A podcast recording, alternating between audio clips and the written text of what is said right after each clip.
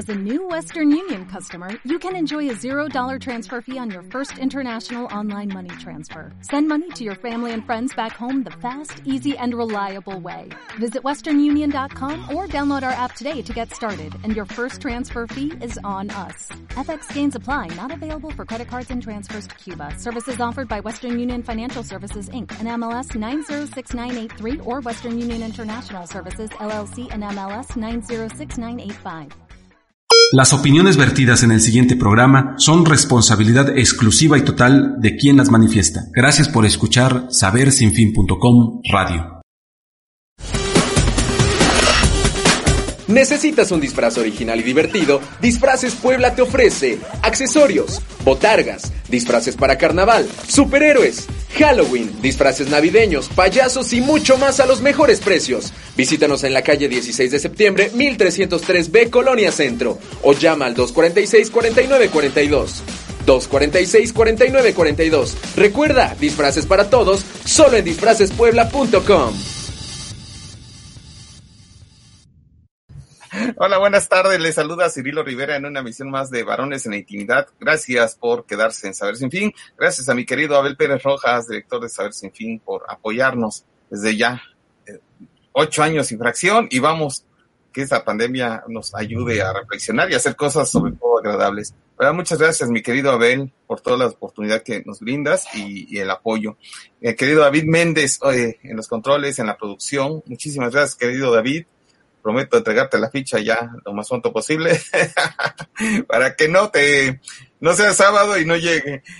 No, es un gusto, mi querido Carlitos Valderas también. Espero que te estés recuperando al 100 y te mando un abrazo. Y, y de verdad, gracias a todo el equipo que haces. Muchas gracias a todos y a todas. Y de verdad, eh, hoy tenemos un tema muy interesante. Eh, fíjense que uno de nuestros compañeros, ustedes saben que en las redes sociales, podemos compartir muchas cosas, sin embargo, eh, la compilación de algunos materiales es, muy, muy, muy, muy buena. Y bueno, pues, eh, además, eh, e-, es interesante porque cuando uno arranca en, en, estos temas de las masculinidades, de los hombres, ahorita vamos a platicar sobre ello, este, resulta ser que de repente nos perdemos en el camino y creemos que habemos unos cuantos, ¿no? Pero pues ah, ah, qué bueno que hay muchos compañeros haciendo cosas muy buenas. Y créanme que el tema del día de hoy este, no es la excepción. Eh, de verdad, cuando eh, nos eh, puede poner en contacto con Ociel, eh, le digo, oye, me interesa, pones cosas muy, muy, muy buenas, muy interesantes. Y le pregunté, bueno, ¿qué, qué, qué estabas, estaba haciendo?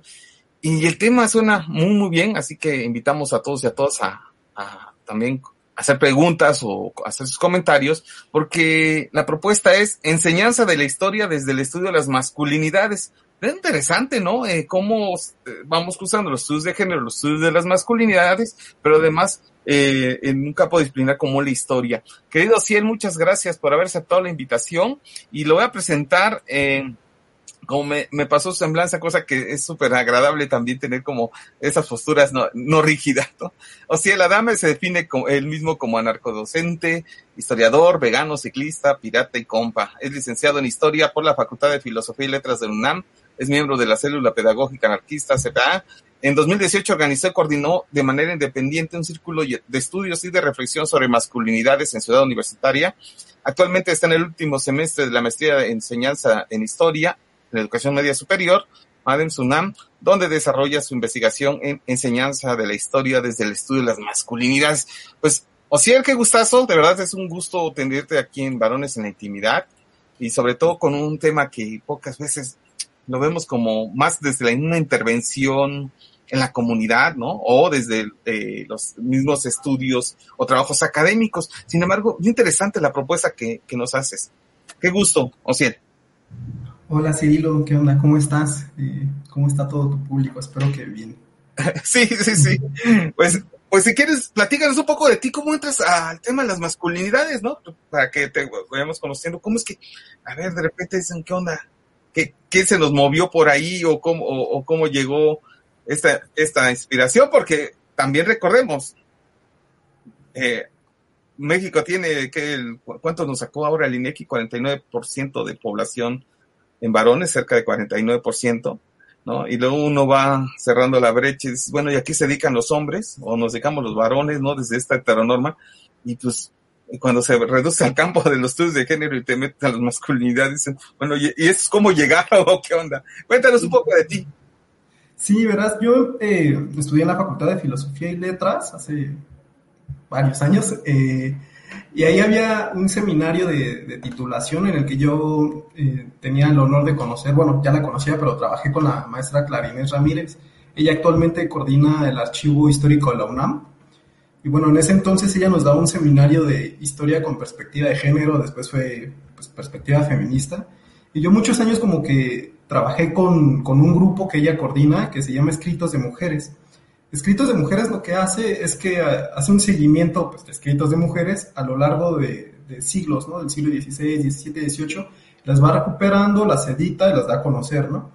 Entonces yo en este espacio eh, pues aprendí muchísimo de las compañeras, ¿no? Muchas cosas. Y en este momento, digamos, cuando yo estoy en la licenciatura, hago mi tesis sobre Emma Goldman. Emma Goldman fue una anarcofeminista o anarquista estadounidense que hizo, bueno, un montón de cosas, ¿no? Entonces yo leo la, bi la biografía de Emma Goldman, su autobiografía, y a partir, digamos, del análisis que hago de esa biografía, hago un libro de texto, ¿no? Para explicar la historia. En ese entonces, eh, mi libro de texto para explicar historia a jóvenes, adolescentes, eh, según yo tenía una perspectiva anarcofeminista, ¿no? Porque retomo algunos postulados que la misma Emma hace. Entonces no es la típica historia de vamos a ver qué hizo Porfirio Díaz, ¿no? Y todos nos centramos en Porfirio Díaz, o sea, como en un personaje o el típico varón heterosexual, todo lo que ya sabemos, ¿no? Sino más bien en otras cosas, ¿no? En los obreros, eh, no sé, en las trabajadoras sexuales, en las mujeres, en las enfermeras, o sea, grupos sociales que pues, nunca sabemos su historia, ¿no? No sabemos nada de ellos. Y Emma Goldman hace unos análisis eh, muy interesantes, ¿no? Que yo recuperé para enseñar historia tiene algunos postulados igual anarcofeministas que me parece que pues, nadie, nunca sabemos, muy pocas veces conocemos, que me parecen interesantes recuperar, ¿no? Por ejemplo, el amor libre, ¿no? Que se conoce por amor libre, qué onda. Yo decía, esto, esto es interesante para, pues, para la juventud, ¿no? Para la adolescencia, que nos hablen de, de otras, otro tipo de relaciones. Pero, pues también como con el, el caminar de los años, pues dije, pero yo qué hago haciendo como hablando de feminismo, ¿no? Si soy hombre, como que este no, no es mucho mi campo. O sea, me sentía muy cobijado, muy cómodo con las compañeras de escritos de mujeres, a las cuales pues les debo un montón, pero pues también como que no, como que siento que no iba por ahí, ¿no? Mi, mi campo, mi, mi espacio. Y a partir, digamos, como de, de hace dos años, tres, del 2018 más o menos, empiezo como a meterme más en masculinidades, ¿no? A estudiar, a organizar círculos de estudio y veo que pues sí hay un montón de cosas que las compañeras feministas nos han abordado, pero que respecto a las masculinidades pues hay mucho, pues eso, ¿no? Como tú dijiste, hay mucho campo vacío. Generalmente los, los estudios de masculinidades, según yo, o sea, lo que he leído, lo que he conocido, pues generalmente son tres áreas, ¿no? La psicología, la sociología, la antropología, pero todas las demás disciplinas no sabemos nada, ¿no? Nada, nada, nada. Ni la medicina, ni la biología, ni la historia, o sea, como que parece que es un tema que no, que pues no nos interesa, ¿no? Que no les interesa esas, a esas materias. Y pues eso, o sea, como que recuperé cosas del feminismo, recuperé cosas del anarquismo y ahorita estoy integrando cosas de las masculinidades pues para enseñar historia, ¿no? Y en esas ando. -huh. Qué interesante, un primer recorrido y, y, y es esto, ¿no? Cómo um, efectivamente muchos eh, hombres para llegar a las masculinidades transitamos por espacios feministas, ¿no? Que las compañeras han abierto y que les ha costado mucho y que de repente dicen, pues, qué bueno compañero, está muy chido, qué bueno que vengas para acá. Pero pues este, ustedes tienen mucha chamba de ese lado, ¿no? Este es por un lado. Y cosa que de verdad, o sea, este, y ahorita lo vamos a, lo voy a plantear.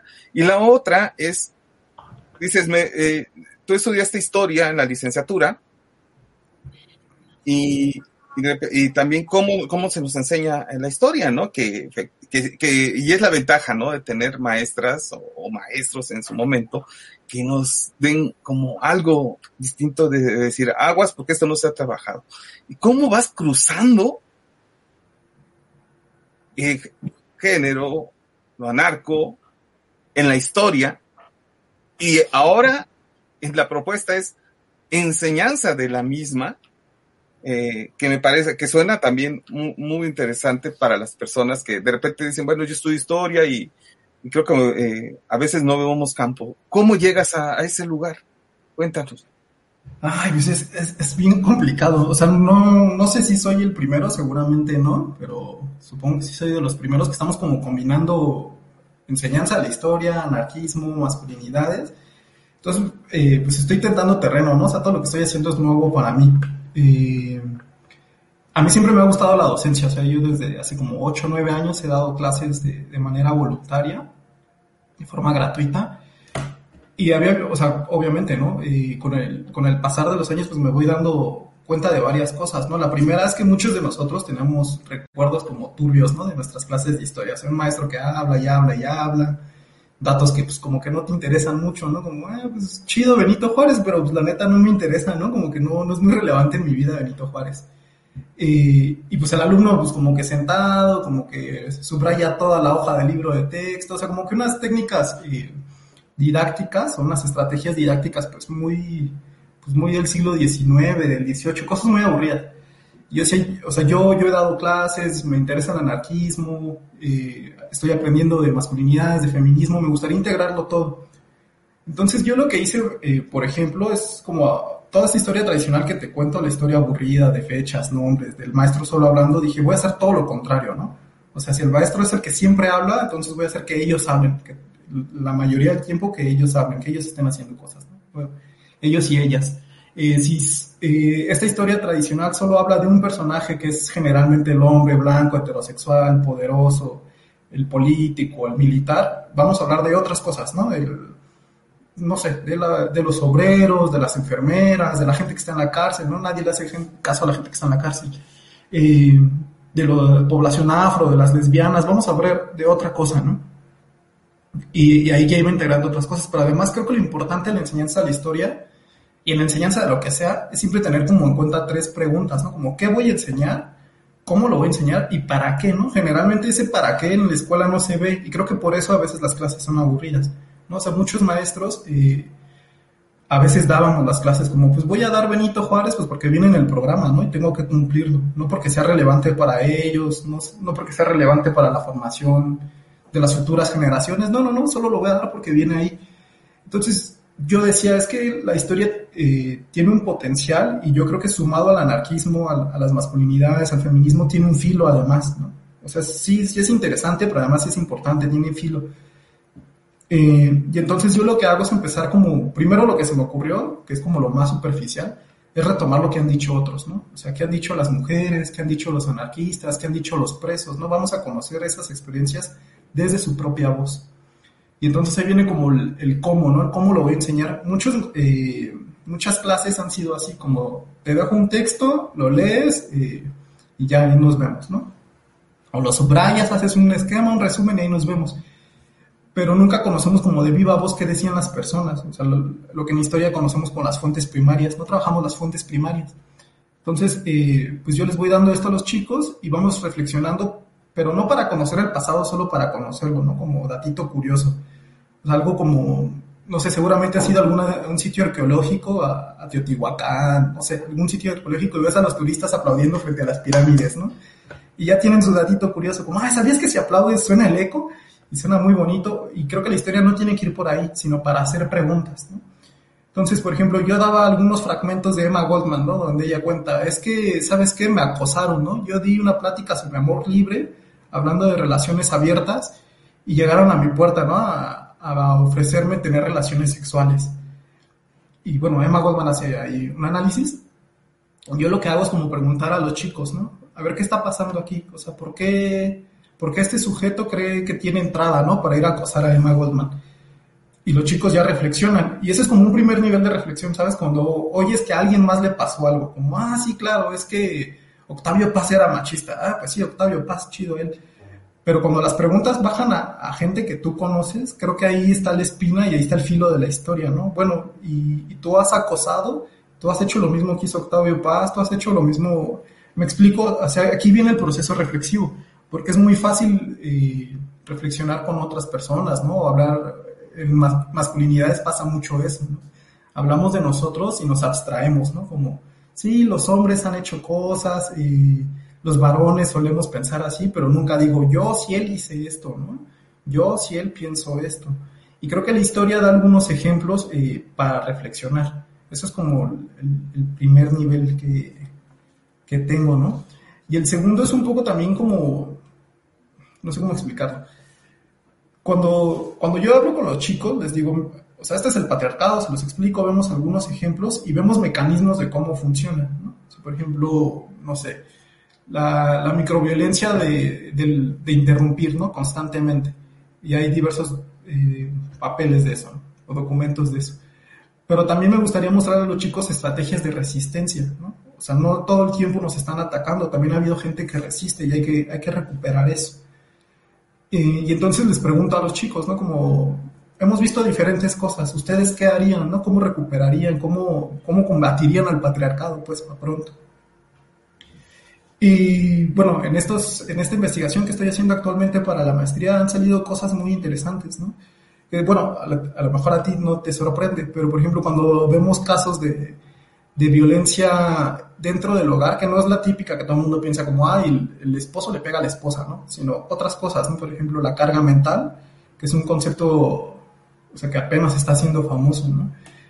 Y compartimos fuentes donde es muy evidente la carga mental, las chicas, las alumnas, en automático lo, lo, entienden, ¿no? Lo, son capaces de describir el fenómeno, de analizarlo y además de llevarlo a sus propias vidas, ¿no? Como si es cierto, yo ahorita que estoy en pandemia, me mandaron con mi tía, ¿no?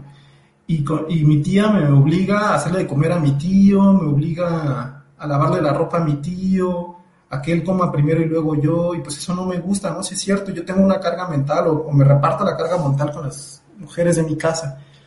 Eh, y en los hombres pasa que no, no, llegan a ese nivel de reflexión, ¿no? O sea, digamos, eh, uno como, como docente, como acompañante educativo, te das cuenta del nivel de reflexión porque primero los chicos describen, ¿no? O sea, describen someramente, describen con detalles, eh, reflexionan algunas cosas, pero el nivel creo que el más interesante es cuando hacen preguntas, ¿no? A partir de lo, de lo que leyeron. O sea, por ejemplo, Angela Davis, ¿no? Es un textito que ocupamos cuando empieza a hablar del mito del violador negro. Eh, que dice, bueno, hace algunos años en Estados Unidos pensaban que los negros eran seres muy sexuales, ¿no? Que no podían contenerse porque son hombres, pero además son negros, ¿no? Entonces el hecho de ser hombres y negros los hace como eh, prácticamente depredadores sexuales, ¿no? Entonces siempre que había una violación, ¿quién fue? Ah, fue un negro. Eh, y es muy fácil decir, ah, pues sí, eso pasa en Estados Unidos, ¿no? Con los afros. Pero cuando los chicos empiezan a hacer preguntas como, pero eso también nos, nos pasa a nosotros, sí somos depredadores, no somos depredadores, y empieza el debate, me parece que ahí está lo interesante de la historia, ¿no? No el datito curioso de, ah, sí, los negros hacían eso, sino son cosas que están pasando actualmente. Eh, eso por un lado. Por otro, también creo que las estrategias de, resistencia no las ubican los hombres. O sea, a pesar de que las leemos y les digo, mira, esta es una estrategia de resistencia, los hombres no lo identifican.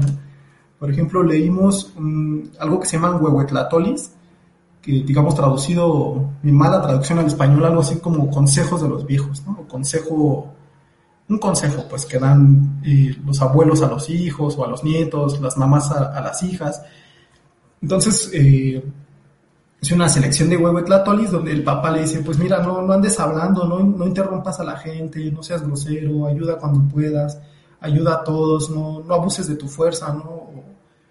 Como cosas que a nosotros ahorita nos parece como, ah, claro, esas son nuevas masculinidades.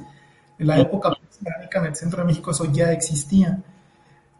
Y yo les pregunto a los varones como, bueno, a ver qué estrategia de resistencia identificas aquí, ¿no? Así, aquí cómo se resiste al patriarcado. Y los hombres no, o sea, no, ven resistencia a qué, ¿no?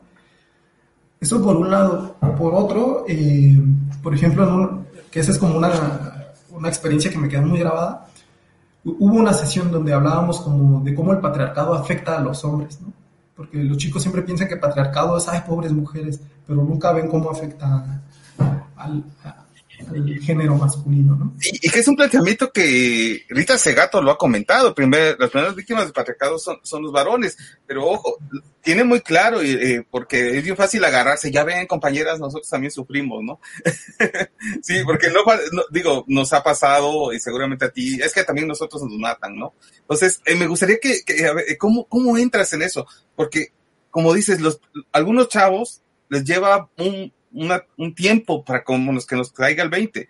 A otros, seguramente dicen, no manches, pasó en mi familia, entonces eh, se vuelve como, ahora sí retomando lo del aprendizaje significativo, dices, no manches, pues sí, la neta sí es cierto, o sea, ¿cómo, cómo eh, ha sido tu estrategia o, cómo te ha apoyado? Y, es interesante esta transmisión de saberes, ¿no? De generaciones eh, grandes, como dices, efectivamente, la nueva masculinidad que eh, lo platicamos hace poco con Jimmy Tellería por acá y decíamos, sí, pues a la nueva masculinidad sin desmontar el patriarcado sigue siendo neomachismos.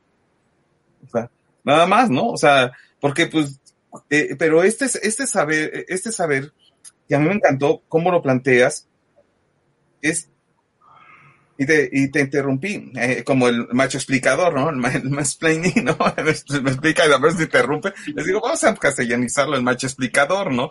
Este, o sea, eh, es interesante, dices, a ver, hablas del patriarcado. Y digo, si yo se lo sabes, unos chavos dicen, ay, eres de la masculinidad frágil, ¿no? Porque ahora también, es, como, el modelo machista y, o, patriarcal se mueve de volada, ¿no? Para establecer otros criterios. Entonces, hay un mandato bien canijo, ¿no? ¿Cómo el patriarcado afecta la vida de los varones sin llegar a romantizar eh, el, ¿cómo eh, se fue? Revictimizarnos, pues a ver, no quiere decir que no nos pase. El asunto es, ¿qué, ¿qué, ha pasado con ese ejercicio? Me llamó mucho la atención porque es interesante. Pues eh, sí, ¿no? las lágrimas de hombre, ¿no? Los hombres también sufrimos y, y me hago güey con mis violencias. Sí, eh, la verdad es que ahorita estoy como en mi investigación, como estoy en una etapa apenas de ¿cómo llamarlo? Como exploratoria de, nuevos descubrimientos, apenas poniendo el piso, porque ha habido cosas que, esa que te comento, ¿no? Bueno, más bien te comento la experiencia y, te la analizo. Estábamos leyendo, no me acuerdo, bueno, una fuente, ¿no? Y la, conclusión era un poco que cuando los hombres se van, el, abandono paternal, pues, es una, es una violencia, pues, una violencia patriarcal, ¿no? Y entonces y había ahí un chico justo que, que, su papá lo había, pues que no tenía papá, ¿no? Más bien, o sea, que era, vivía en una familia monoparental con su mamá y pues, pone unos dos, tres minutos antes estoy diciendo, bueno, el abandono paternal es una violencia patriarcal. Y le pregunto a este chico, ¿tú, ¿tú has vivido violencia patriarcal? ¿Reconoces algo en tu vida? Y él, no. Yo, o sea, yo ya sabía de antemano que él, que él tenía un abandono paternal. Eh, tú no ves problema en que, la, en que los hombres pues, se vayan y abandonen a sus hijos. Y, no, es que yo estoy bien con mi mamá y yo no tengo problemas. Entonces yo decía, ay, ¿cómo le hago, no? O sea, ¿por qué, ¿por qué no entiendes? Se lo estoy diciendo, se lo estoy subrayando. Esto es, esto es una violencia patriarcal porque él no se siente identificado. Entonces había dos hipótesis, ¿no? Que, que, tenía. La primera es que pues realmente no se daba cuenta, ¿no? O sea, no, no entendía qué pasaba ahí. Y la segunda, que creo que es la más fuerte que tengo, es que sí se daba cuenta, pero no quería hablar de ello. Eso que, que, muchas veces sabemos como el hombre fuerte, que no, no, habla de sus sentimientos, que no, que no se abre, que no sé qué. Y, te, te, dejo como esta, esta, esta experiencia para, para, retomar otra y ahorita la asilo. Entonces yo eh, en otros talleres que he dado con hombres, he estado con hombres, eh, me he dado cuenta que a veces pasa que uno da información, ¿no? Por ejemplo, un nuevo concepto te voy a hablar del gaslighting, ¿no? Y explicamos qué es gaslighting y así. Y gente que no sabía qué era gaslighting, cómo funcionaba esa estrategia, ahora ya la ocupa, pero en contra de las mujeres, ¿no?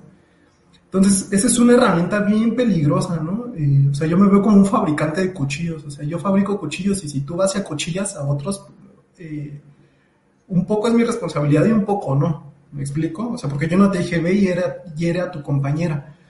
Entonces creo que uno como docente no tiene la responsabilidad y además tampoco tiene el poder, pues, o sea, no es posible, siento yo, que digas, ah, voy a hacer que, que los varones deconstruyan su masculinidad, porque no es cierto, ¿no? O sea, yo no sé cómo la gente o mis alumnos son saliendo del salón, ¿no? Si realmente eh, solo aprendieron el discurso solo aprendieron nuevos conceptos, pero pues en su vida privada pues siguen siendo pues machos, ¿no? O sea, creo que lo aprendí un poco a las malas, un poco desilusionado, pero creo que hay un nivel de alcance que tiene la escuela, ¿no? Como toda institución, que no, alcanza a permear la vida privada, siento yo. Entonces, eh, lo que he hecho más bien es como ser un poco más realista y plantear objetivos alcanzables, ¿no? Alcanzables en los tiempos institucionales. O sea, mi objetivo no es, ay, eh, el varón va a deconstruir su masculinidad en las 16 sesiones que va a tener en la escuela. Pues no es cierto, ¿no? Hay gente que va toda su vida a terapia y no cambia, pues menos un pobre diablo como yo, ¿no? Te va a hacer cambiar. Eh, pero lo que sí creo que es, es alcanzable es al menos conocer, ¿no? Conocer otras cosas, como, ah, bueno, ya sé cómo la pasan las mujeres, cómo la pasan las mujeres afro, las mujeres afro eh, en situación de reclusión. O sea, creo que es posible conocer otros discursos, otras experiencias. Y ahorita justo lo que estoy haciendo es como atacando la primer, mi primera hipótesis, ¿no? ¿Qué pasa cuando los hombres realmente no entienden, ¿no? Y ahorita mi tirada un poco es como sensibilizar a partir de las, digamos, de las denuncias de gente cercanas a ellos, que es lo que yo he visto que funciona, ¿no? O sea, cuando a un hombre lo denuncian por X cosa, ay, entonces ahí sí se interesa por las masculinidades, ¿no? Pues porque ya me explotó la bomba en la cara y ahora sí me interesa reflexionar. Entonces, lo que yo creo que funciona eh, no es tanto decir, oye, ¿sabes qué? Es que Arreola fue denunciado, ¿no? Juan José Arreola fue denunciado y vamos a leer la denuncia que se le hizo a Juan José Arreola. A mí me parece que lo interesante es retomar ejemplos del presente, ¿no? O sea, preguntar, eh, oye, compañera, ¿alguna vez te he ofendido? Eh, oye, mamá, ¿alguna vez he hecho, te he, te he dejado la carga mental? no sé, un poco esto, como reflexionar a partir de casos cercanos a los estudiantes. Esa es un poquito mi nueva tirada y más bien como escalonarlo, ¿no? El primer paso sí que conozcas otras experiencias históricas y el segundo como llevarlo a, tu vida a partir de casos. ¿Cómo ves? Sí, gracias, Ociel. Es muy interesante. Cristina Martínez eh, te escribe, siempre es un aprendizaje escucharte. Ociel, gracias. Más adelante dice, eh, yo pienso que esta dificultad es el resultado del desarraigo del hijo de su del hijo de su madre. A ver, que no sé qué sentido lo puso, ¿no? Al, ah, al ocurrir esto se perdió el aprendizaje colectivo, el cual ocurre cuando la madre enseña a través de ella la mirada del otro y la, otra. La empatía es una enseñanza que se da de la madre al hijo varón. Eh, con las hijas la empatía fluye de manera distinta. Es lo que yo he visto durante el acompañamiento a mis hijas, dice Cristina, te manda saludos. Interesante. Eh, fíjate que eh, esto que dices, bueno, ok, sí podemos revisar algunos elementos del pasado, ok, esto, esto, esto ya estuvo ahí. Y cómo eh, eh, este proceso de trasladar este pasado a un presente, a ver, ¿qué se está repitiendo, no? porque eso nos pasó a los hombres con el Me Too. ¿Qué pasaba con el Me Too? O sea, muchos, bueno, pues es que son ellos, ¿no? Este, a, lo mejor ni, es cierto, ¿no? negando la violencia que podemos generar. Sin embargo, cuando tú dices, bueno, el proceso de la violencia que vivimos los varones, eh, de algunos, eh, cómo aprendimos a reproducirla. Y aquí viene la parte eh, interesante de tu propuesta porque dices, este, hablar de, de las masculinidades en la enseñanza de la historia, la enseñanza de las masculinidades en, en, la historia, también te, te ha invitado a, a, pensar en esas estrategias que posibiliten no solamente digamos, sin salirse del, del, del plan de trabajo o del programa de trabajo de una asignatura, pero también eh, eh, jugando con el presente, que me parece muy interesante este ejercicio. Eh, en tu en tu caso, este Ociel, ¿qué, ¿cómo ha sido también esas reflexiones, sobre todo en esas expresiones que seguramente lo, lo, he, escuchado porque, bueno, finalmente los chavos llegan y, ¿qué onda? ¿Cómo estás? Oye, la feminazi. Y este tipo de, este, estas expresiones de violencia que lo vemos en las redes. bueno, yo de, origen soy psicólogo y unos compañeros, este, un, conocido tiene una, una asociación, un grupo y hacen cursos, ¿no? Y pusieron taller nuevas masculinidades. Y no, olvídate, los mensajes de odio, rechazo, y cuando uno rasea, dice, bueno, ¿quiénes son estos compas, no? Y pues son, son colegas, ¿no? Y dices, a ver, ahora las ciencias de humanidades, bueno, y muchas disciplinas, hablando desde otros lugares, ¿no? Tratando también, ¿no? Más allá de cada quien desde la posición, retomando muchos elementos de derechos humanos que además nos hacen mucha falta más allá de qué, tan, qué tanto coincidimos o no. A mí me dices, híjole, quien está frente a un usuario, un grupo, una familia, frente a la eh, como docente, ¿cuánto de esto estamos reproduciendo? En tu caso, eh, ¿cómo, ¿cómo fue también tu tránsito para decir, a ver, eh, estoy culminando un posgrado y mi, propuesta que dices ya, ya pudiste entregar, hay un discurso, una narrativa, como dices, es cierto, saliendo del taller o del curso o de todo el proceso que tú construyes, dices, no sé qué vaya a pasar, pero lo que sí puede estar pasando, ¿qué ha sido? Que, quieras compartirnos, porque, bueno, hasta que no estés a tesis, seguramente te va a decir tu director, directora de tesis, este, no la quemes, dicen algunos, ¿no? Pero bueno, es lo que sí has visto que ha pasado. Que, eh, sobre todo, tú trabajas más con chavos de qué edad? Eh, pues he trabajado desde los 13 hasta los 17, 18, que es como la edad de secundaria prepa, más o menos. ¿Y qué, y cuando tú les dices, eh, a ver, yo soy maestro de historia, también cuál es el referente que tiene, ¿no? O, simplemente eh, como el antecedente, y entonces se encuentran con que les vas a hablar del patriarcado. ¿Cómo, cómo ha sido esa experiencia además, ¿no? Lo que quieras compartirnos, ¿no? Porque también... Sí, sí. Lo que pasa es que yo, justo como estas prácticas, las hice como justo en etapas de mi vida donde tenía que hacerlo en otros grupos que no eran los míos, ¿no? O sea, como decirle, oye, Cirilo, ¿me da chance de dar eh, un tallercito en tu grupo? Oye, eh, compa, ¿me da chance de entrar a, tu clase? Y entonces muchas veces ocurrieron unas dinámicas eh, que seguramente las has notado, ¿no? O sea, cuando alguien va a tu casa y, no lo conoces, pues te comportas de manera diferente a que si pues estás con alguien que vive ahí, ¿no? O sea, las dinámicas son diferentes. Entonces, algo que siempre me criticaban era como, generalmente gente que no sabía nada del tema, pero vas a hablar de masculinidades y qué va a pasar con las niñas, las vas a sacar del salón o ellas de qué van a hablar, porque muchas veces, o sea, claro, se piensa que masculinidad es solo hablar de hombres, ¿no? Entonces, ¿dónde está el cambio? Pues si la historia siempre ha hecho eso, ¿no? La enseñanza tradicional siempre ha hecho eso. Y yo, por ejemplo, noto, eh, digamos, el cambio positivo, luego, luego se notan las chicas, en las mujeres que, que te insisto, ¿no? O sea, son ellas las que luego, luego reflexionan. Entonces, yo lo que hago es que cuando enseño historia es eh, hacer preguntas, ¿no? O sea, ¿qué cosas posibilitaron eh, que tal sujeto, tal personaje acosara, ¿no? Y podemos sacar otras cosas, la complicidad machista, el silencio, o sea, cosas que están actualmente, digamos, que están trabajando las masculinidades, pero en preguntas, ¿no? A, sujetos del pasado. Y las mujeres luego, luego lo captan. Algo que he notado es la incomodidad de los varones, ¿no? la primera cosa, como, ay, ya van a hablar de denuncias, no sé qué. Y lo que yo he visto eh, en general es que como que se, se enclaustran, ¿no? Los hombres como que no les gusta hablar de esos temas y son muy superficiales, ¿no? Al momento de, de reflexionar como, ah, pues es cierto, antes las mujeres no trabajaban y pues ahora ya, ya trabajan. Y son reflexiones muy superficiales. Y en general eh, me falta un poco trabajar más con eso, ¿no? Con, con los varones, porque las mujeres ya, digamos, ya tienen, ya están del otro lado.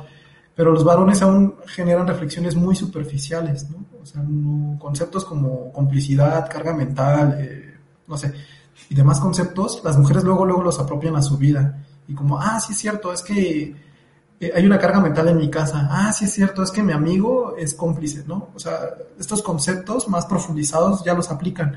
Y los hombres no, los hombres solo se quedan con un nivel muy, muy básico de reflexión.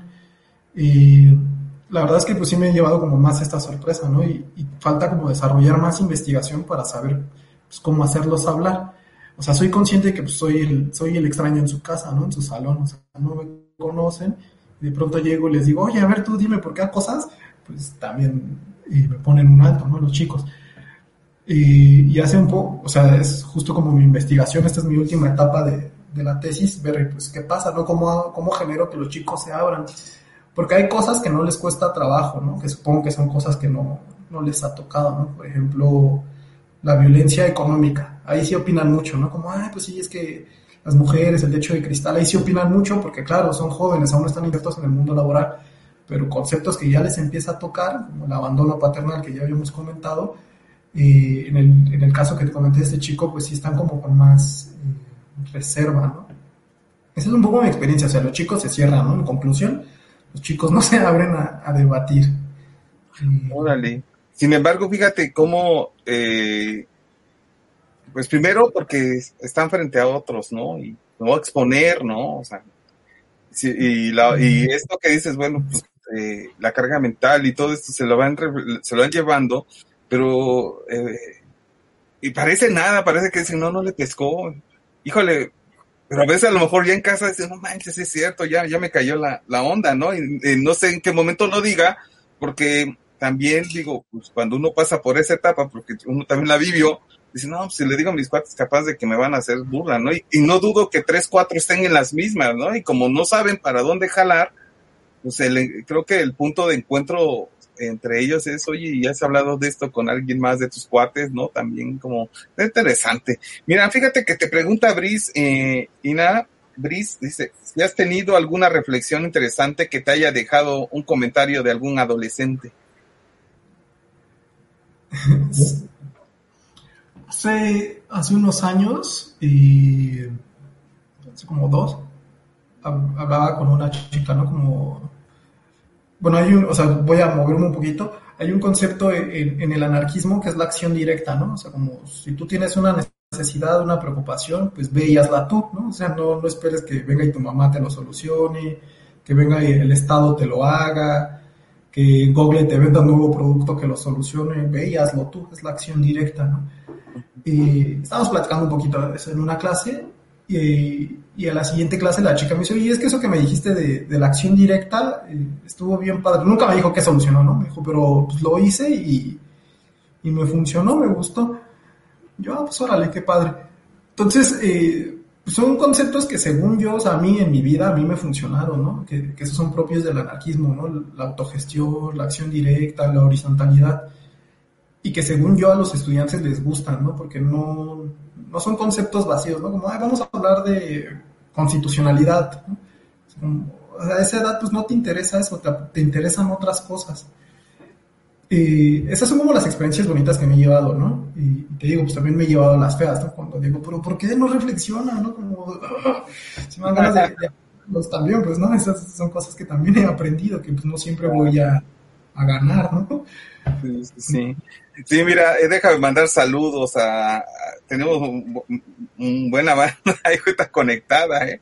eh Isamari Zamora, Edson Nava, Bris, y bueno, que ya eh, por aquí este, y está una pregunta, Damari Casa, Casasola, Cristian Adame, Briseño, Monse Soileca, Ana Martínez, Yasmín González y Rox yo, este, Onguita, Psicodélica, Indra Cervantes, Giuseppe Lobruto, un compañero acá en el Instituto de Ciencias Sociales, Guillermo Ramírez e Ivonne García. Muchas gracias, mi querido Guillermo, hasta Colima. Te digo que yo te dedicaba, pensé que estaba, había estado allá. Pero mira, eh, ¿cómo, ¿cómo ha sido también, eh, en este tránsito, como dices, no, no fue, no eran mis alumnos, mis alumnas, entonces este, también como que dices, se comportan distinto. Sin embargo, creo que este, este vínculo y este eh, conecte que, que, puedes llegar a ser, eh, como docente, eh, de, dentro de las herramientas pedagógicas, estrategias eh, o técnicas didácticas que nos brindan, ¿no? Porque, pues,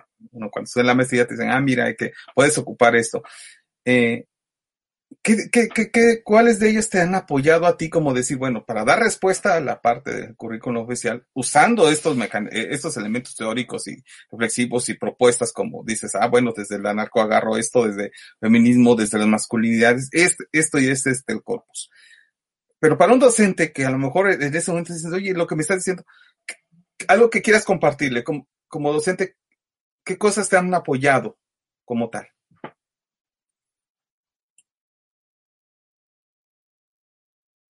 Este, tienes apagado el micro. me pasado también. Sí, cuando, cuando yo he trabajado con los chicos, dos cosas que me doy cuenta que siempre están presentes es uno que no sabe leer, ¿no?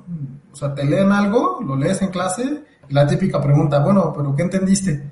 Y no entendieron nada, ¿no? Eso es como lo primero que noto, que no, O sea, que a nivel educativo la, comprensión lectora está por el piso, ¿no? Más bien no existe la comprensión lectora. Saben leer, ¿no? Saben eh, pronunciar sílabas seguidas, ¿no? Y, leer de, corrido, ¿no? Como dicen, pero no tienen comprensión lectora. Y la otra es que tampoco saben escribir, ¿no? O sea, ya quisiera yo que escribieran como hablan, o sea, no, no saben escribir nada.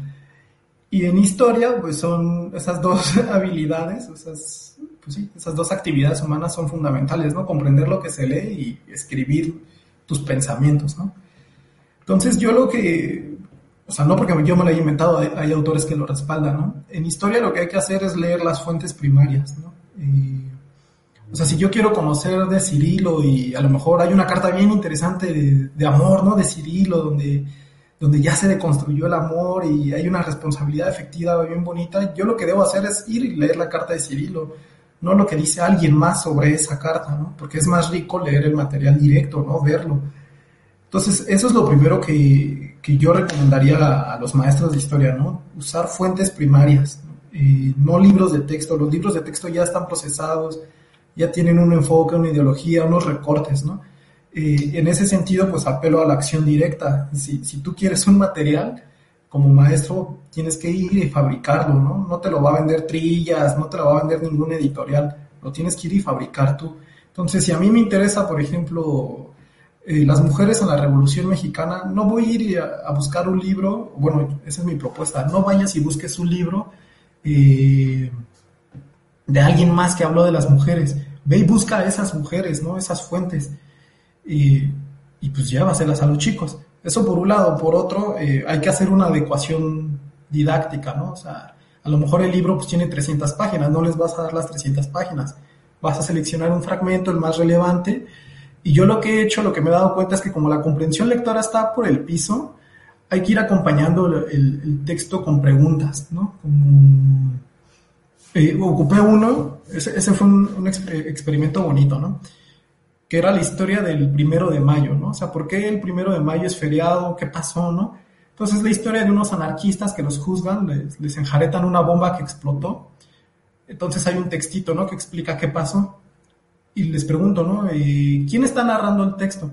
Y en el texto hay varias voces, ¿no? La del narrador, la de un testigo, hay varias voces. Y los chicos se pierden un poco, ¿no? Y además, o sea, además de que tienen que leer, tienen que hacer preguntas históricas, ¿no? ¿Qué pasó? ¿Esta fuente es confiable? ¿Por qué es confiable? ¿Cuál es la intención del autor? O sea, son un montón de preguntas. Y yo lo que sugiero es que el docente agarre el texto y le vaya metiendo literal la pregunta, ¿no? Como, por ejemplo, el policía dijo, ¿no? Y, al, final del relato del policía poner, ¿por qué crees que el policía dijo eso? Entonces, cuando los alumnos empiezan a reflexionar, se ponen en juego varias cosas que, en historia se ocupan, ¿no? Por ejemplo, la empatía histórica, los juicios de valor, la evaluación de fuentes y su credibilidad, ¿no? Como, ¿por qué le creería más al policía o le creería más al barrendero, ¿no? Por ejemplo, que están en un mismo documento, por decir. Entonces, eh, lo que yo hago es eso, ¿no? Como hacer esas preguntas a lo largo del texto, ir cortando el texto, ¿no? Irlo editando.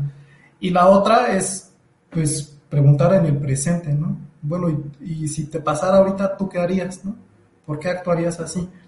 porque insisto, es muy fácil juzgar a otros, ¿no? Como, ay, qué tontos, ¿por qué los judíos no corrieron, no? Era bien fácil correr y esconderse. Y es como, bueno, a ver si a ti te está persiguiendo la ley y tú ves a alguien corriendo o no sé, lo que sea, tú lo metes a tu casa, es como, no, pues no lo conozco. Entonces, ¿por qué crees que nadie ocultaba a los judíos? Y es como, ah, pues claro, ¿no? O sea, es como, o sea ya cuando lo piensas tú en tu vida, eh, pues agarra más significado, pues. Eso es, esa es una estrategia que yo ocuparía. Y la otra que, que, es la que quiero implementar, pues es esa, ¿no? Como pregúntale a tus seres y seras queridas, pues qué ha pasado, ¿no? O sea, si tú alguna vez los has interrumpido, si tú alguna vez les has dado carga mental. Estas son como las estrategias que, que de pronto se me ocurren, ¿no? Usar fuentes primarias, adaptarlas, meter preguntas que tengan que ver con el presente. Y pues la otra es como eh, didácticamente, pues seleccionar materiales de, de sujetos históricos que no son los comunes, ¿no? las prostitutas, los obreros, la gente en la cárcel, los afro, y los anarquistas, meter esas voces que hacen interesante el pasado, no, no, no las típicas voces que siempre oímos. Eso es lo que recomendaría. de, hecho, fíjate que fue interesante, eh, más a reserva, bueno, que ya eh, no he escuchado ni tampoco me he metido mucho, pero pues tenía que por primera vez, pues, eh, eh, hace este censo de población afrodescendiente en México, ¿no? Y, y eso me parece muy, muy, muy valioso, porque antes, pues, nuevamente, ¿no? Eh, desde este proceso del mestizaje se va generando un posicionamiento y de poder y de saber científico y esto de trabajar con la historia, eh, la enseñanza de la historia desde las masculinidades, no es trabajar desde una eh, propuesta feminista, anarcofeminista y también involucrar una propuesta eh, que no sea androcéntrica, porque eso también de, ese pie cojeamos en, en, en, la enseñanza en México, ¿no? Y que cuando lo han planteado las compañeras feministas en la academia, pues dicen, no, pues yo no soy, yo no doy un modelo docéntrico, lo que pasa es que así fue construida la ciencia. y bueno, y ahí hay textos desde Norma Blasquez Graf la UNAM, ¿no? Y una serie de compañeras que han hecho un trabajo para visibilizar el trabajo eh, de las mujeres en la ciencia, en la historia, en la educación, etcétera. Y para ir como dándole eh, este, este, este cierre, o sea, eh, tienes una experiencia trabajar eh, círculos de, de masculinidades en la UNAM. Cuéntanos cómo, cómo se dio la iniciativa y qué ha pasado con relación a esto, porque suena muy interesante. Además, la UNAM es, un, es enorme, pero ¿cómo, cómo, cómo, cómo lo construiste? Cuéntanos un poco de ello. Sí, pues eh, en realidad eh, yo no era como el, es que no sé cómo se les llama esas figuras, el coordinador, el, no sé, que lleva el que lleva la batuta. Yo no quería verlo así, precisamente por mi enfoque anarquista, ¿no? Yo decía, es que yo no quiero ser el líder, ¿no? Más bien quiero ser uno más. Y justo cuando estaba con mi, en mi etapa, en mi proceso, de, ir aprendiendo, decía, pues quiero incluir a otros compas, ¿no? O sea, está padre lo que yo sé, y casi siempre mi acompañamiento reflexivo lo hacía con mujeres, ¿no? como le decía, mira, acabo de leer esto a, a una amiga, ¿no? Y ella me retroalimentaba, pero siempre lo hacía con mujeres, porque cuando yo lo intentaba hacer con algunos compañeros, con amigos, como que no, no había ese clic que, que, las compañeras sí me, me, aportaban. Entonces, pues eso, ¿no? Como que, ya sabes, en Facebook, como, oigan amigos, tengo ganas de reflexionar, ¿quién, quién le cae? Y pues hubo, hubo buena respuesta al principio, ¿no? Al principio sí se llenó y, bueno, llegaron varios compañeros eh, el círculo era semanal y pues, o sea, la UNAM no me dio nada, pues se hacía en CEU, ¿no? Ocupábamos espacio, pero la UNAM no me dio nada, lo autogestionábamos todo, ¿no? Nuestras lecturas, eh, nuestras dudas también, ¿no? Nos pasaba como que llegábamos a un momento en el que ya nadie podía responder porque nadie tenía esa experiencia, ¿no? Y, bueno, ¿y ahora qué hacemos, no? Tenemos que ir a terapia, pero ¿a cuál terapia, no? Hay un buen, a ver, vamos a ver qué existe de terapias, ¿no? Y íbamos, eso fue muy bonito, ¿no? Íbamos todos a la biblioteca y, a ver, tú léete un libro, tú otro, yo otro, y nos vemos en una hora, ¿no? Y a ver qué aprendimos. Eso, eso fue muy bonito. Pero pues también hubo cosas como que los compañeros se fueron yendo, ¿no? Eh, tenían chamba, no les quedaba el horario, estaba lejos, y pues no les gustaba, ¿no? Tener que trabajar, porque pues también era eso. O sea, como no hay un maestro que te diga, ah, esta es la lectura que tienes que hacer, pues toca ser maestro y alumno al mismo tiempo, ¿no? O sea, yo tengo que ir a leer varios libros, leerlos, ver cuál es el bueno y el, la siguiente sesión compartirlo con mis compañeros, ¿no? Como, ay, miren, fíjense que leí tres libros y de estos tres, solo uno me gustó, ¿no? Y lo compartes. Pues yo también creo que, bueno, supongo que varios compañeros se fueron por eso, ¿no? Porque como no había un maestro que te dijera qué leer y más bien tú mismo tenías que tomar la iniciativa y era una carga lectora pues, importante, pues varios se fueron, ¿no? Bueno, me imagino. No sé. Ah, interesante. Oye, pues, es muy, eh, creo que, eh, y esta es la experiencia de la comunidad, ¿no? Eh, parece que eh, eso, eso invitó a, a, generar un espacio distinto y que al mismo tiempo también eh, eh les eh, llevó a, a, desmontar el, esta figura, como dices, ¿no? De quien facilita o quien coordina, ¿no? Y entonces es, sigamos social, ¿no? Ching, pues es que yo tampoco la, la agarro, si vamos a trabajar juntos. Y, y es como tenemos tan insertado el de alguien nos tiene que guiar, ¿no? Y, y esto también nos ayuda sobre todo los hombres, en, eh, no que, eh, en qué podemos hacer, eh, ser como comunidad y cómo hablar, ¿no? A lo mejor, oye, pues es que la verdad a mí me da vergüenza decirte que, que no sé, o me da vergüenza decir que pues yo también la he regado, ¿no? Y que no sé para dónde ir. Y ese es, eh, digo, llega, eh, seguramente algunos compañeros te, eh, sí te hicieron es, esos comentarios y que al mismo tiempo los, eh, lo que hicieron es nutrirlos, ¿no? Como dices, pueden llegar 20, 30, sin embargo, como hay otros factores que van eh, eh, moviéndose ahí, como una cuestión de, pues, eh, el horario, el ingreso, pues hay que chambearle, a veces no todos eh, eh, tienen el mismo ingreso económico en casa, ¿no? Y, o para la escuela, para el metro, para que lo que con lo que pueden, ¿no? Y, la, y, y un tercero es de aquellos que dicen, chips, como que no, no está chido porque nadie me dirige, ¿no? Entonces, eh, eh, es eso, como eh, esta, eh, construir esta, eh, esta comunidad me parece muy valiosa, cosa que cuando te leía, eh, ha sido muy, muy enriquecedor y creo que ese es el reto los hombres, ¿no? Ver cómo construimos un sentido de comunidad eh, saliéndonos eh, desde esta, esta mirada, mirada única que es, siempre hay que, necesitamos un líder, ¿no? Okay, no, y ojo, no quiere decir que no haya guías. Por ejemplo, yo me acuerdo que en psicología uno de mis maestros me decía, pues espérame, pues es que el líder surge a partir también de las necesidades. Y no por ser líder es el único y es el mejor, simplemente él tiene una experiencia y en este momento nos sumamos, ¿no? Y es, y me, me acuerdo mucho de mi, de mi profe y eso me gustó, porque dije, cierto, o sea, pues no necesariamente siempre va a ser el mismo, ¿no? Y, sin embargo, pues ahora nos los venden como si fuera algo novedoso, pero en fin. Eh, Pepe Sam dice, saludos social, buenas experiencias, sería interesante comparar cómo son los alumnos de historia de las escuelas de la Ciudad de México y los alumnos de las escuelas preparatorias del Estado de México. No sé si quieres compartir. Eh. Eh, pues justo pues, no, nunca he hecho, ¿cómo se llama? Eh, práctica docente en el Estado. La he hecho, bueno, sí, sí, con alumnos del Estado, pero no en el Estado. Hice unas prácticas en CCH Sur y hice unas prácticas en el IEMS. El IEMS es Instituto de Educación Media Superior. Son unas prepas que hizo el PG, ¿no? Cuando él era jefe de gobierno en la Ciudad de México. Entonces, la característica principal del IEMS es que trabaja con población o sus estudiantes son de muy escasos recursos, ¿no? A diferencia del CCH Sur, que el perfil socioeconómico, cultural es otro.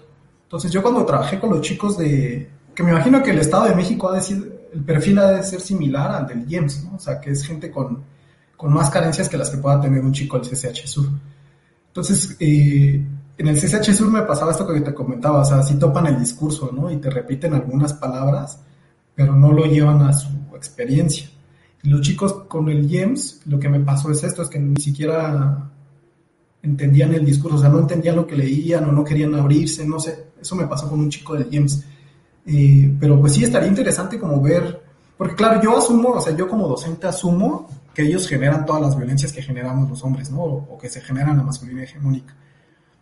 Y algo que me enseñó, por ejemplo, el círculo que armé, es que no todos sufrimos las mismas violencias, ¿no? O sea, el, a mí hay un concepto que ahora me causa problemas, ¿no? Que es el de privilegio, ¿no? Como, ah, claro, como eres hombre, eres privilegiado y el privilegio lo que pasa es que es contextual, ¿no? O sea, hay compañeras que te dicen, ah, pues ocupa tu privilegio de la voz de hombre, que a ti sí te hacen caso, ¿no? Porque eres hombre y tienes ese privilegio. Y hay compañeros que siempre son así, ¿no? Muy tímidos. Y justo ese, esa característica, la masculinidad patriarcal, no la tienen, ¿no? Entonces la única ventaja o privilegio que tenían, pues en realidad no es un privilegio, ¿no? Eh, no sé. O sea, como que siento que Tal vez en el IEMS, tal vez en el Estado de México pase un poquito eso, que las, los privilegios de hombre sean otros, ¿no? Porque hay otra, hay otros privilegios que no tienen, ¿no? Como el socioeconómico, por ejemplo, o el, o el sociocultural, el capital cultural, ¿no? Que a lo mejor no tienen, o, o tienen otro capital cultural, ¿no? A lo mejor no, no tengo comprensión lectora, pero tengo otro capital cultural, que yo en este momento no me estoy dando cuenta cuál es, ¿no? Pero podríamos explotarlo más adelante. No, pues además ahí les dejas muchas líneas de trabajo, ¿no? Para quien le interesa, decir, bueno, ¿por qué pasa eso? Pues, este, como no dicen los compañeros, pues compañeros, pues, pues como vas, ¿no? Ya que lo preguntaste, pues investigale, ¿no? Ya, ya estuvo en casi el programa, ¿no? Y cuando se late, pues que es léeme, ¿no? Ahí, para, para, ahí va a estar lista, ¿no? Este, o sea, ya, ahora sí, para ir cerrando, eh, ¿qué reflexiones te deja todo esto? Eh, eh, una manera de invitación para otros compañeros, pues, siendo docentes o no siendo docentes, ¿no? Porque a veces decimos, es que no, yo no trabajo en la escuela, pues sí, pero pues a lo mejor estás con un grupo de compas ahí, ¿no? Y, y te vuelves un buen referente también, ¿no? En el buen sentido, ¿no? O, alguien que, a quien sí escucha, ¿no? O sea, eh, y, y la otra, este, una reflexión de la educación desde tu perspectiva, sobre todo con adolescentes y jóvenes, que es con quienes has trabajado. Sí, pues eh, una cosa que yo me llevé del círculo que armamos en CEU, que era muy bonita, es que llegó un momento en el que yo estaba aburrido, los compañeros estaban aburridos de, pues sí, todas las semanas leemos, hay que hacer otra cosa, ¿no? Y bueno, me acuerdo como que en esa época estábamos discutiendo el tema de, de cómo socializamos entre hombres, ¿no? Como, ah, pues sí, es que los hombres solo socializamos con chelas, ¿no? Chelas antes de ir al cine, chelas en la fiesta, chelas después del partido, o sea, como que siempre socializamos con alcohol. Entonces me acuerdo de una actividad que alguien propuso como, bueno, pues vamos a una fiesta y no hay que tomar, ¿no? Hay, que ver qué pasa, hay que cuidarnos entre nosotros. y salieron cosas interesantes de esa dinámica, que no es la típica, ¿no? De nos sentamos en círculo y hablamos de, de nuestras violencias. Es otra dinámica, ¿no? Una dinámica de lúdica, ¿no? De que ir a una fiesta. Me acuerdo de otra actividad que era como vamos a cocinar entre todos, ¿no? Nadie sabe cocinar y vamos a quemar todos la olla, ¿no? Pero vamos a aprender todos. Y yo creo que en la escuela debe ser igual, o sea, a lo mejor al chico le interesan las patinetas, ¿no? Yo no sé nada de patinetas, pues vamos a aprender los dos, ¿no? O sea, la historia de las patinetas. Eh, pero hay que responsabilizar al chico, ¿no? O sea, su acción directa, que autogestione su pedagogía. Yo no te voy a dar los libros, tú vas a ir a, buscarlos, a leerlos y tú me vas a enseñar. Eso es lo que yo he aprendido, ¿no? Que si quieres algo tienes que hacerlo tú y tienes que hacerlo desde el interés del, pues, de los compañeritos, ¿no? Y también de otras gentes, o sea, a lo mejor tú, Cirilo, me preguntas, oye, es que sabes qué, eh, tengo problemas, eh, no sé, con mi paternidad. Pues yo no soy padre, no sé nada de paternidad, pero me voy a poner a leer junto contigo. Y creo que eso crea un vínculo, ¿no? O sea, cuando la gente ve que te esfuerzas, eh, pues hay un vínculo y creo que hay un, cierto compromiso, como, órale, pues si él está leyendo, pues voy a hacer el compromiso de leer yo también. Eso yo es lo que he visto que funciona con los chicos, ¿no? Cuando pues los acompañas, ¿no? Que es el término que me gusta, ser un acompañante educativo, de vida, es lo que me gusta, pues aprender con ellos, porque yo tampoco sé. Pues sí, te muchas gracias este, por compartirnos tu experiencia y, un tema sumamente interesante, ¿no? La enseñanza de la historia a través de los estudios de las masculinidades y también con estas eh, estrategias y propuestas eh, en tu trabajo con adolescentes y jóvenes, y, pero también en un trabajo con pares, ¿no? Eh, Brice, y Naibris dice, gracias por compartir esos temas interesantes y significativos, así como tus experiencias. Te manda saludos. Y pues, de verdad, un gustazo poder eh, charlar y creo que nos hacía falta como eh, eh, estar en ese, en ese tema desde un lugar más desde, de, entre pares que agarrar un libro y decir, ah, bueno, es que la pedagogía y este dice que fulano, ¿no? Sí, pero cómo, cómo o sea, pero cómo se vive, es de la, la, parte vivencial, ¿no? y cosa que te agradezco de verdad que hayas aceptado la invitación. Y pues ahí nos seguimos en las redes, la verdad es un, ha sido un gustazo también en que nos compartas algunos materiales y que bueno, eh, finalmente eh, de eso se trata, en la medida de las posibilidades, compartir, construir y lo más lindo que, que podemos hacer. Pues, querido Ciel, muchas gracias. Un abrazo, gracias. Un abrazo. Eh, y gracias a todos y a todas que estuvieron siguiendo la transmisión, eh, mucha banda muy chida, porque la verdad, eh, creo que dijeron Gustavo Ciel y, y hubo un buen No, gracias, gracias, compañeras, compañeros, compañeros, y bueno, nos vemos. Gracias, eh, Abel Pérez Rojas, director de Saber Sin Fin, un abrazote, nos vemos pronto. Gracias David Méndez en los controles y en la producción, Carlitos Valderas también. Nos vemos eh, eh, la próxima semana, me parece. Sí, toda la próxima semana, no empiezo, no hay clases, entonces este, eh, estamos en este horario, vamos a ver cómo nos movemos, pero vamos a seguir aquí en Saber Sin Fin con varones en la intimidad. Gracias, que tengan buena noche y Balam Martínez te manda saludos. Ah, dale. Gracias. Tú me dices, mi David.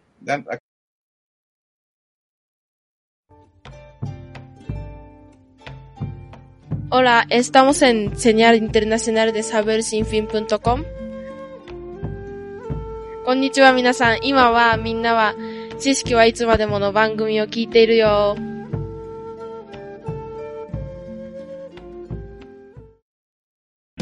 O'Reilly Auto Parts puede ayudarte a encontrar un taller mecánico cerca de ti. Para más información, llama a tu tienda O'Reilly Auto Parts o visita oreillyauto.com. Oh, oh, Parts.